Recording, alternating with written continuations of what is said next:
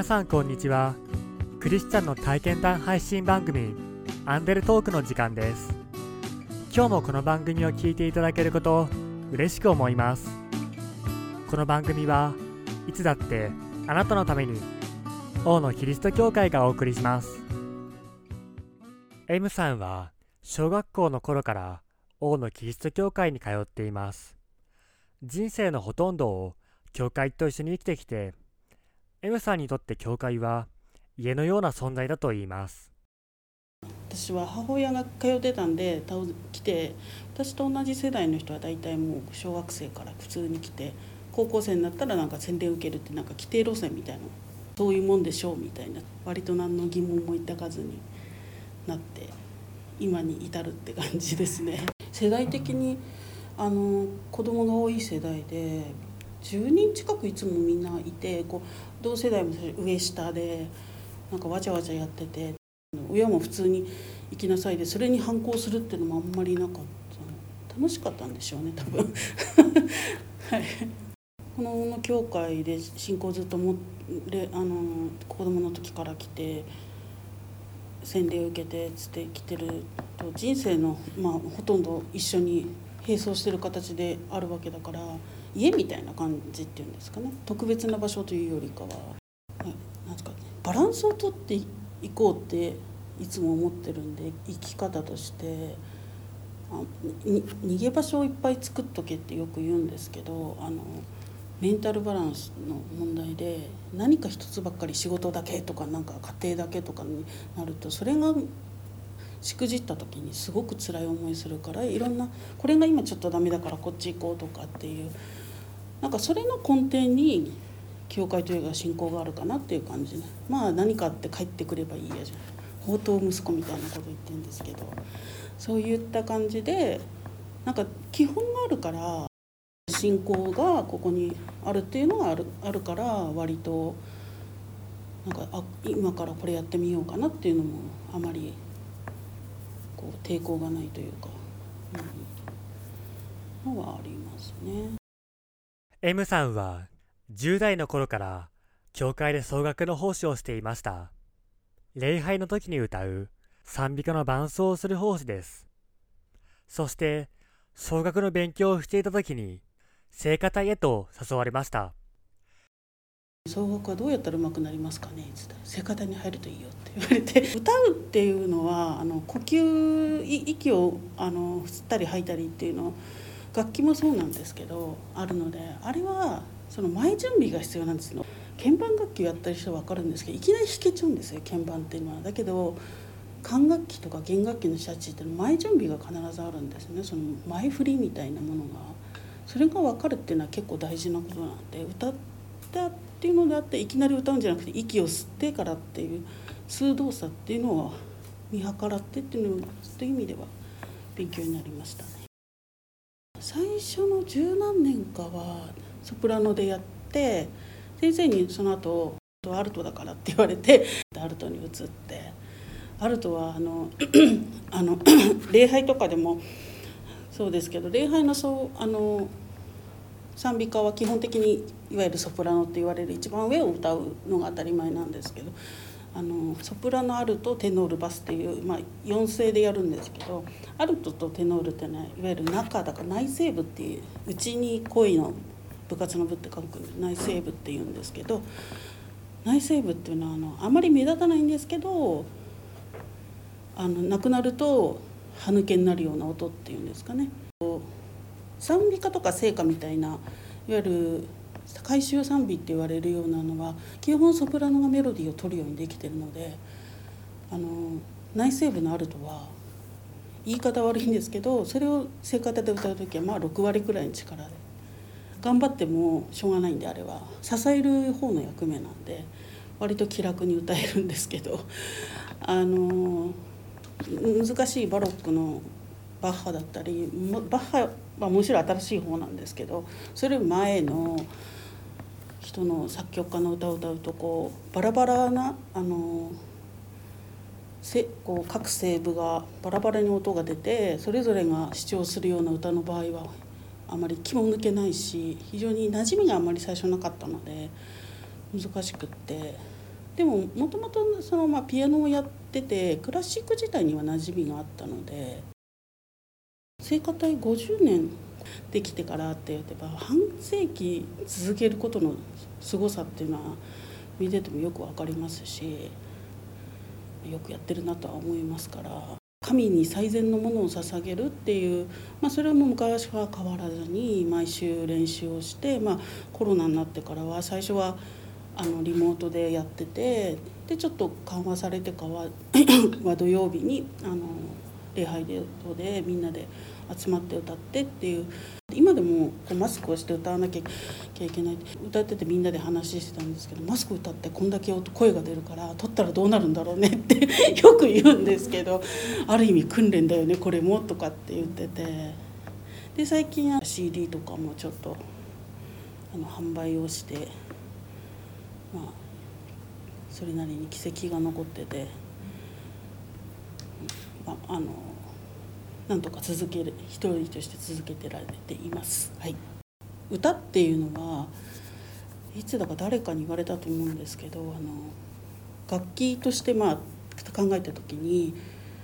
あの歌だけは神様が作った楽器人間なので。だけどいわゆる他のピアノとかバイオリンは人間が作った楽器だから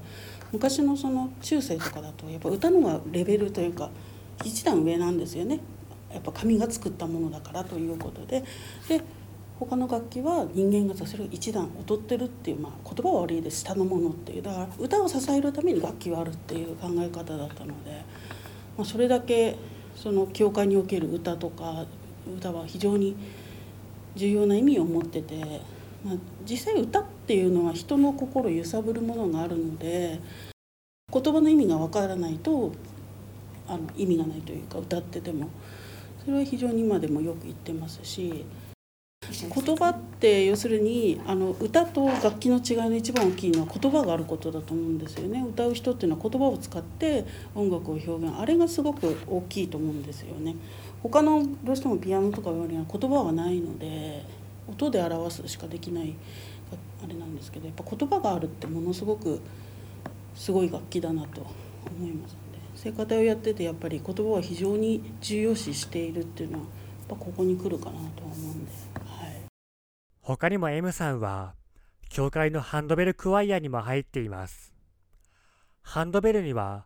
打楽器ならではの難しさがあるそうです。また会社の室内楽サークルではオーボエを演奏しています。打楽器というのは弦楽器とかが管楽器ほど難しくないように見えて実は奏法が非常に多彩という特殊なところがあってあのあと音源が簡単に動いてしまう。弦とか管にそんなことはないんですけど動くってことはそれだけ音の鳴りが変わってくるっていう非常に難しい楽器なのでしまったなって思いながらこんな難しかったなんて誰か言ってよとか思いながら。それはまあなんか、まあ、あの見た目もやっぱり綺麗なんであとやっぱりなんか友人とかをこうちょっとクリスマスの時にやる時に誘ってやっぱ見た目が綺麗って言ってあと忙しそうってよく言われます隣の人の奪ってたよねってそんな人聞きの悪いこと言わないでみたいな 見てて面白いと思いますねあれは。会社では会社の中でそのオ、ケがあってあの室内楽部があってそれであの最初はピアノで入ってたんですけどピアノってやっぱりどうしても楽器の特性上伴奏をやるか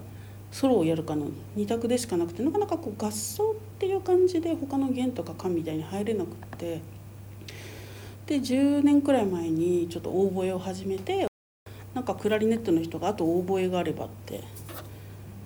言ってて。ならやってみるかと思ったんですけどとんでもなく難しい楽器だったので やっぱりちょっといつも安易に考えてるなって始める時にと思って それでまあでもなんだかんだ買ったからにはやらねばと思って少なくとも元を取れるくらいはと思って やってるでそれで一緒にやるようになってその合わせることの難しさっていうんですかねあの木管五重奏って言われる5人でやる楽器とかなんて言ったらもう本当に横が合わないと。本当に大変な楽器で。そうですね。そういうのをやったりはしてますね。はい、音楽のおかげでっていうのも変な言い方なんですけど割と音楽っていうその西洋音楽が世の中的に市民権を得てあのすごく趣味としてはいい趣味という位置づけにあるおかげであのベルがあるからとか聖歌歌うからっていう時に誘いやすい友達でそのクリスチャンじゃない人たちを誘うのに誘いやすくって毎回クリスマスの時だけは来る友人もいますし、はい、そういう意味では良かったなって聞く側になった場合とあのいわゆる演奏する側に立った場合の違いっていうのはやっぱり曲の理解度の解像度が全然違いますからそれはすごくありがたいなと思ってますね。あのこれをやってるから分かるっていう弾いてる人とかでない分からないことってやっぱありますからどんなコースだってそうだと思うんですけどあのそれはいつも感謝ですよね。まあ、音楽にちょっと小さい頃から触れててまああの機会が与えられてそのまんまなんだかんだやってこれてたっていうのは神様からの恵みなんでしょうね。こんだけ長くやってられるっていうのも、はい、最後に M さんが聖書の中で好きな御言葉をお聞きしました。私が好きな聖句でヨハネの福音書、えーと、一章。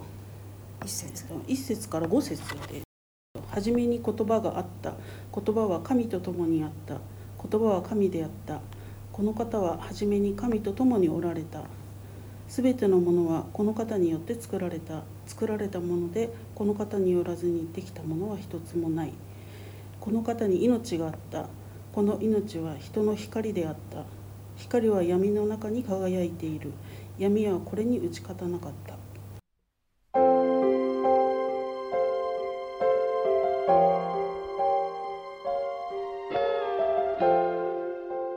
聖書ではイエス様を言葉とも光とも表現しています。音楽をこよなく愛する M さんは賛美歌の言葉を通して人々にイエス様の信仰と希望の光を送り続けています。王のキリスト教会は地域に開かれたプロテスタントの教会です。最寄り駅は小田急線相模大野駅。北口から徒歩5分です。毎週日曜日の礼拝にぜひお出かけください。詳しくは王のキリスト教会ホームページをご覧ください。いつだってあなたのために王のキリスト教会でした。